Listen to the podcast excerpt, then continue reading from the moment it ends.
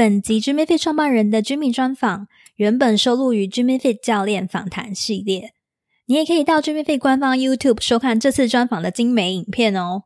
今天 Jimmy 将分享他怎么踏上健美选手之路，创办了我之前服务的台北知名私人工作室品牌 Jimmy Fit，以及结合重训和极限体能王训练的场馆 Jimmy Fit Ninja。在第十八集。Jimmy 将会分享教练们在训练学生的时候常遇见的问题跟解决方法。如果你不是教练，但是希望可以更有效率的训练，或者是了解进阶的重训知识和自我评估方法，也务必不要错过下一集的内容哦。你正在收听的是 Curious Barbell 好奇杠铃的 Podcast，我是主持人玉秀 Angie。在本节目，我们邀请到运动健身领域的教练、创业家、医疗专业人员以及运动研究工作者，分享训练相关的专业知识以及他们的人生故事。Hello，大家好，我是 Angie。Hello，大家好，我是 Jimmy，A.K.A 帅老板。Jimmy，我们今天来进行一系列大家不为人知的 Jimmy 帅老板访谈。那首先，想要请问你一开始是怎么接触到健身的？就一开始是想要练壮一点，跳高、打篮球。从高中毕业之后，那个暑假发现自己不会再长高了，所以开始踏入健身房，开始重训。大家还蛮好奇你在捷克的时候开始教健美式的训练，可以跟我们分享一下在国外继续重训的这一部分。因为那时候在国外，大家都蛮喜欢运动的，时间也比较多，生活不会像台湾那么紧凑，所以在那个时期，我算是比较认真扎实，一个礼拜练个四五天，然后也搭配饮食控制，所以那时候。身材就明显的有变好，那当然，呃，身材变好之后，异性缘也变得比较好，所以后来就很喜欢健身，喜欢把这些东西跟大家分享。后来也很成功的娶到一位非常漂亮的老婆。哎，那是蛮后来的事情啊。对。好，回台湾以后啊，居民那时候是念的是机械系嘛，毕业以后好像也有在摸索一阵子，原本想说要不要强迫自己当一下工程师，可是后来还是决定要当教练，可以帮我们讲解一下这一段的过程。其实我一直很想要当。健身房的老板，或者是开健身房，嗯，因为认为健身运动真的是带给我莫大的乐趣。其实，在我念研究所，甚至去捷克之前，我都已经很喜欢了。那只是那一年，我更加深我的印象，决定说我以后就要这样做。那只是刚开始跟家人讨论的时候，家人非常反对。那后来也委屈自己或勉强自己，顺着家人的意思，然后去当了不到半年的工程师。那最后我就决定。追寻我的梦想，就辞职之后开始着手从事健身教练这份工作。现在家人对你选择这条路的想法是？嗯，应该是还还不错，还行啊。对，至少我现在没有听到他们叫我回去当工程师。嗯，在还没有加入 Jimmy Fit 之前，就有看到 Jimmy 训练爸爸的影片跟那个照片分享。训练自己的父亲跟训练学员的差异是什么？这个我我相信对蛮多教练或是对蛮多训练师来讲。训练自己的家人永远是最困难的啊，或或者是医生也是一样，在为自己家人专业人士你跟家人解释的时候，他们都是最不会相信你的，因为不管你再怎么厉害，再怎么专业，再怎么强，或是你认为你已经是这个领域比较嗯前段班的人，你在跟家人沟通的时候，他们还是会觉得你还是小孩子。就像在爸爸妈妈眼里，我们不管你几岁，十岁、二十岁、三十岁、四十岁，你永远都是他们小孩子一样。所以会有一段时期是很难去说服他们的。那不过我比较幸运的是，我爸爸蛮听我的话的，比较愿意接受挑战，所以在训练他上面就进展的还蛮不错的。刚开始当教练的时候，你对自己的身份有什么样的想象？就是你有告诉自己说你想要成为什么样子特质的教练吗？什么样特质倒是没有，不过那时候我就很明显的想法就是。嗯，我要当教练，然后之后去学管理相关的知识啦，然后到未来开一间理想中的健身房，然后让更多人带到得到快乐啊，从训练中获得成就感，这样。嗯，那以我自己而言，我是觉得刚开始会有很多的疑惑，比如说我不是科班出身的，那我跟其他人比起来有什么差异？嗯，像很多体院的啦，或是他们的学学科、术科背景，可能都比我还要优秀，比较扎实。那那时候我有一度怀疑过自己，但后来我觉得再怀疑也没有用，所以我就比较开始认真努力去钻研各方面的知识，然后在训练上我也很认真的去努力参加很多比赛，嗯那让自己在不管在学科或术科上都能够有好的表现。后来在经过了一般教练之路以后，成立了 Jimmy Fit 这个品牌，听起来好像非常的顺遂。在成立品牌，然后创业、成立工作室的这个过程中，有没有遇到什么样的挑战？我觉得挑战蛮多的，这是创业一般大家都遇到的问题跟困难。然后之前有人问过我说有没有遇过什么最大的困难，我后来仔细想想，我发现，嗯，没有什么困难，但又觉得好像跟大家讲没有什么困难，有点自傲或干，或者是有点太夸张。我的想法应该是这样，就是你在创业过程当中，你会不断发现困难，那你会试着试图去解决。那如果这个困难或这个问题你解决了之后，它就不是困难了，它就只是你的经验。你可以从解决一个小困难、小问题之后，获取到许多的经验，随之而来是你的自我效能或是自信心会开始慢慢的增加，然后你的呃处理事情的能力也会获得改善。所以在这方面来讲，我相信创业可以获得很多挑战，会有很多困难跟问题。那如果你是喜欢迎接挑战、喜欢解决困困难的人，创业来讲对你会是很大的帮助，可以学习很多解决问题的能力。如果说以解决问题能力来说，你觉得最重要的几项能力是什么？什么样的什么样特质的人适合创业？我认为以我自己当标准，sample 不太够了。我自己认识蛮多朋友在创业的。通常第一个你要够乐观，你要相信你能够解决问题。第二个你要够热爱这些这项东西。如果你不热爱它的话，可能遇到一两个挫折，你就会觉得啊，算了算了算了，我就回去做我老本行。算了算了算了，我不要当教练，我还是回去当工程师。或者是这个问题怎么那么难，我不想去解决。那从从这些个性或者这这种想法开始萌芽的时候，就代表可能你不是那么适合创业这条路。那当然不是说创业就最好，而是每个人都有适合自己的方向跟发展的机会。看你喜欢的挑战是什么，或者是你喜不喜欢做决定。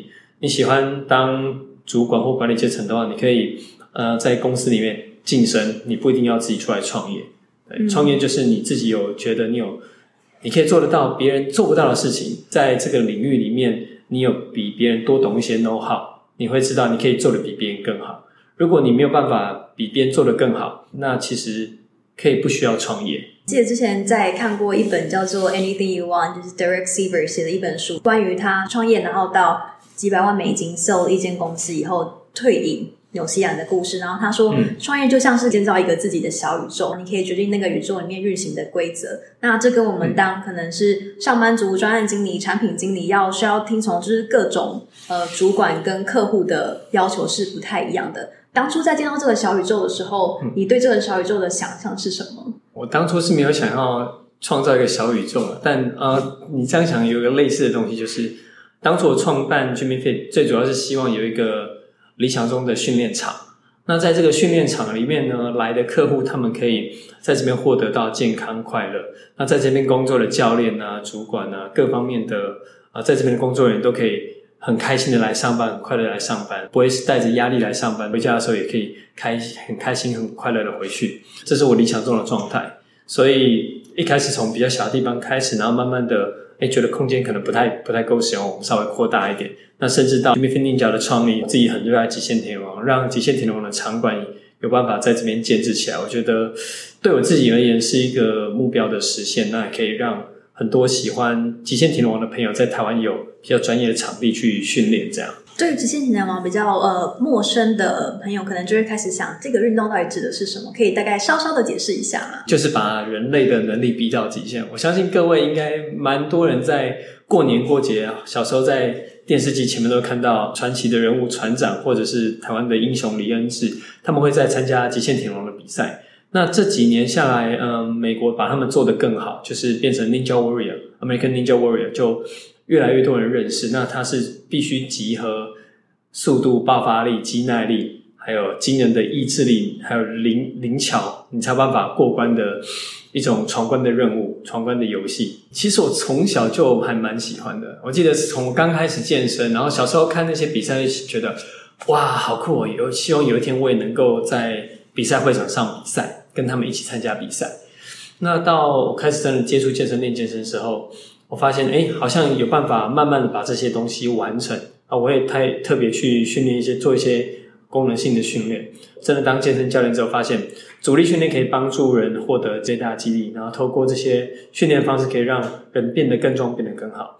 那以我自己而言，因为我很喜欢动，我喜欢动的东西，我认为你除了只有单纯的强壮健美当然很好，你可以练得很壮很好看。在我心目中，我个人会比较喜欢你的身体能够自由自在在一个空间中移动，所以我就很喜欢极限体能王的训练方式，然后开始去学习去接触极限体能王这样。在呃打造我们第一间店健康店跟后来的 Ninja 店的时候，你对于这两间店有不一样的想象或期许吗？在健康店啊，其实健康店在更之前有一个是从巷子里的 Jimmy Fit 一点零开始，我把它称称之为一点零，一个小小的空间，训练空间大概只有二十平的大小。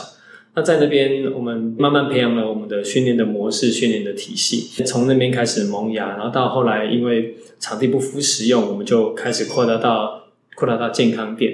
那在健康店经营的同时，那时候就觉得，哎，好像。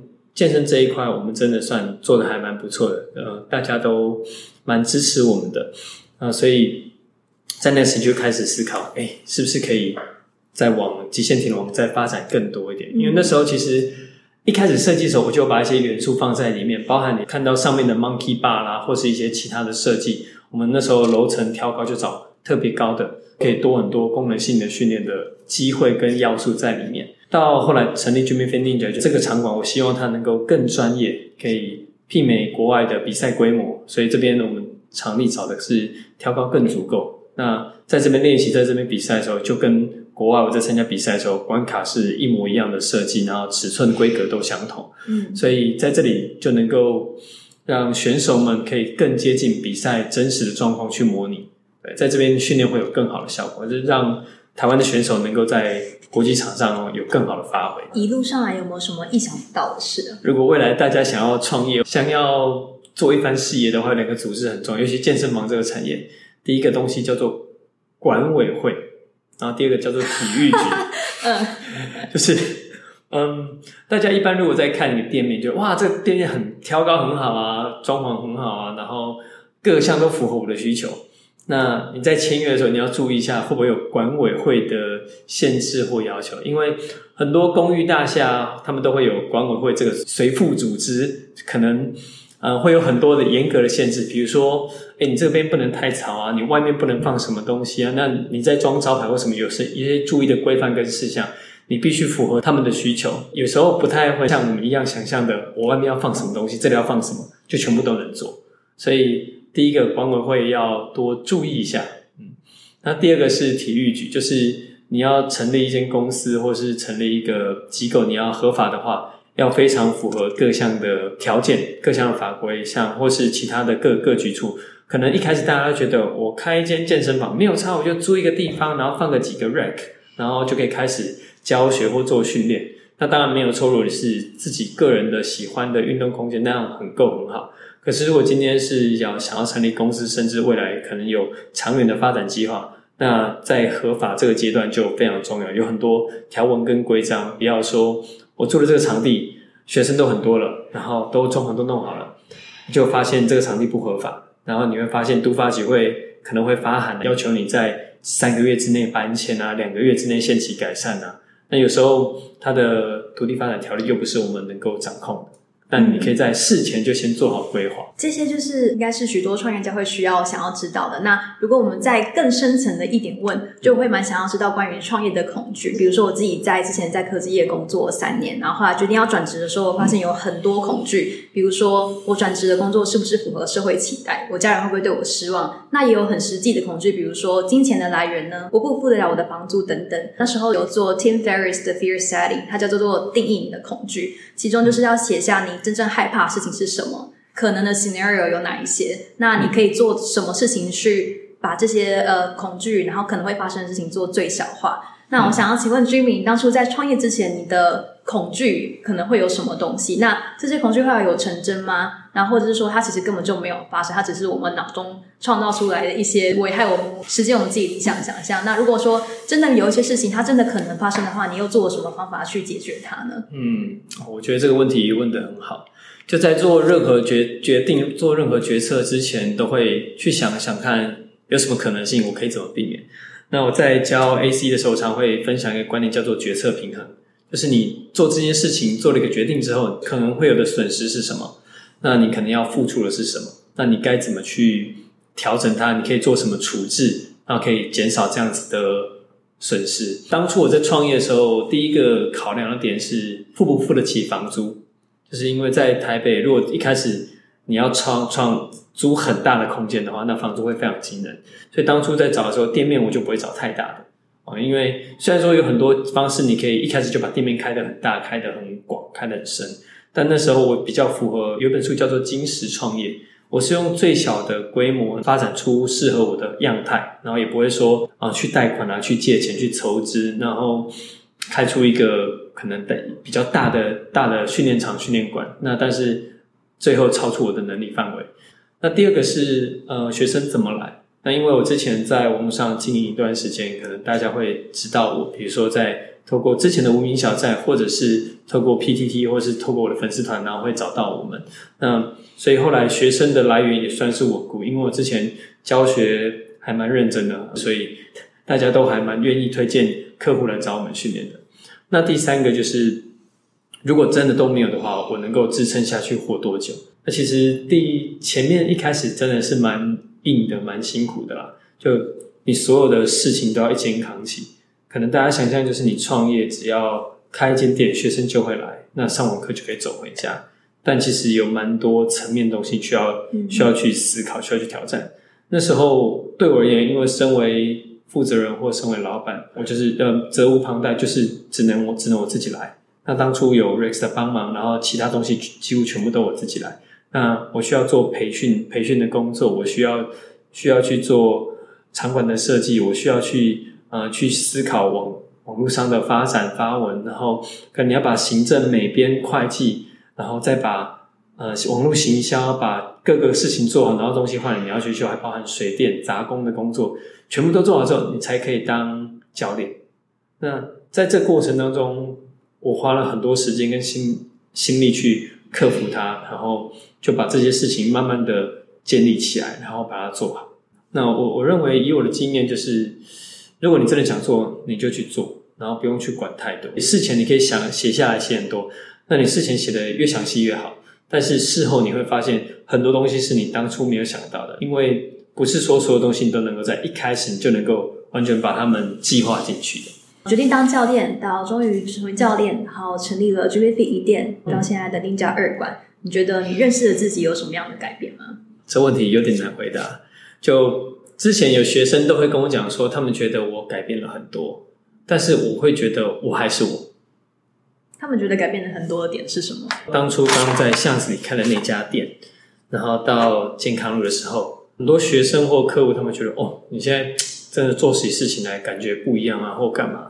然后我像我刚跟我老婆结婚的时候，她她那阵子她也觉得，她也觉得我的做事情方法。很奇怪，不太一样。我我会觉得，我以我自己而言，我就是一个希望我身边的人都好，然后希望不管是学员啊，不管是教练，只要在我身边的人，我能帮助的，尽量帮助他们。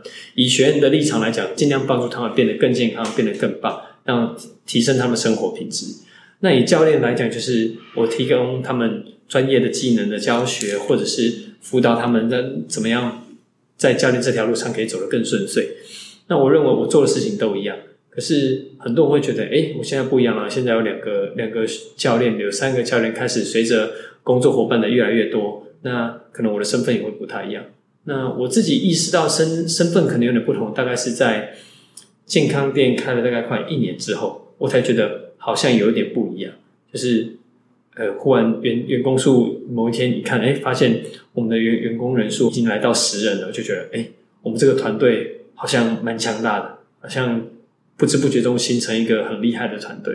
那在那时候，我才意识到好像有点不同。但是我做事情的方式或做事情的态度跟方法，我认为都差不多。只是慢慢的转变是在后期，我需要花比较多的时间去做管理啊，去做经营跟控管这方面。单身创业，跟结了婚，然后一直到生小孩，现在当了两个孩子的爸爸。这样子的身份改变的过程，对于要管理一个事业这件事情有什么样的影响呢？我觉得这个差距超级大。就姑且不论创不创业、管不管理这件事情，就是以时间的调配来讲，就会有很大的落差。像嗯，之前我自己单身的时候，我想要几点睡觉就几点睡觉，我想要工作到几点就工作到几点，我可以找容轻易的找出最适合我的工作时间，甚至嗯不睡觉也都没有关系。可是后来当当了结婚之后，发现哎，有些时间必须要陪陪老婆，有些时候要陪带他们出去玩啊，或或干嘛的。当然带他们出去玩很开心很快乐。可是相对来讲，我花能够花在工作的时间上就就减少许多。你会有一部一大部分的时间会被占据。就像你谈恋爱遇到一个很爱的对象，你会希望一天无时无刻都跟他在一起。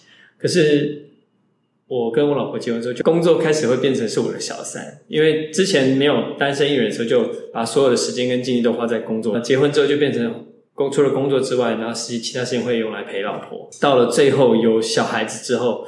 就会发现，哎，时间的使用上越来扩大越来越不够。比如说，之前常常会觉得，今天今天要准备一个报告，我就晚上晚上我灵灵感正好的时候，就晚上十点十一点开始弄，弄到早上三四点。但现在发现，哎，不行了，因为晚上可能要先哄小孩子睡觉，在在中间他醒过来的时候，会想要过去安抚他，然后。帮他，甚至帮他换个尿布、泡个奶之类的，这是时间上的分配嘛？那另外在食物上，就是我觉得我变得更有耐心，更会替大家想。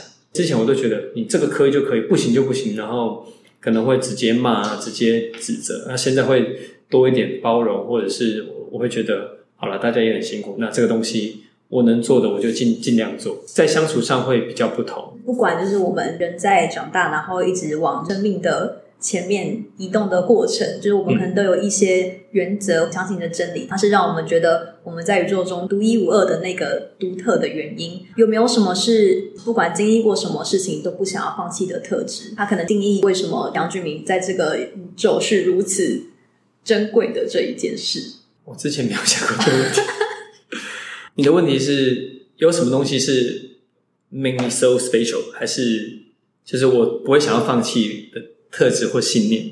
都是哎，我觉得可能会比较接近第二个，因为让一些你相信的特质让你变成无可取代的。这个会让我想到一件事情，就是 我国中有遇到一个理化老师，然后他上课时候会跟我们分享一个观念，他他他常讲“得之我幸”。失之我命，天意难为如此而已。很多东西你得到了，就是我很幸运，我得到它了。那如果我失去它了，那啊，可能没关系，就是我的运，就就就是我的运气就这样。然后，如果老天爷这样安排，你做什么事情也都没有办法违背它。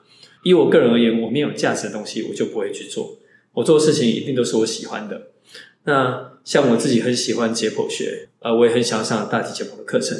所以在我发现有机会到美国去上解剖课程的时候，我就排除万难，还还是去上课。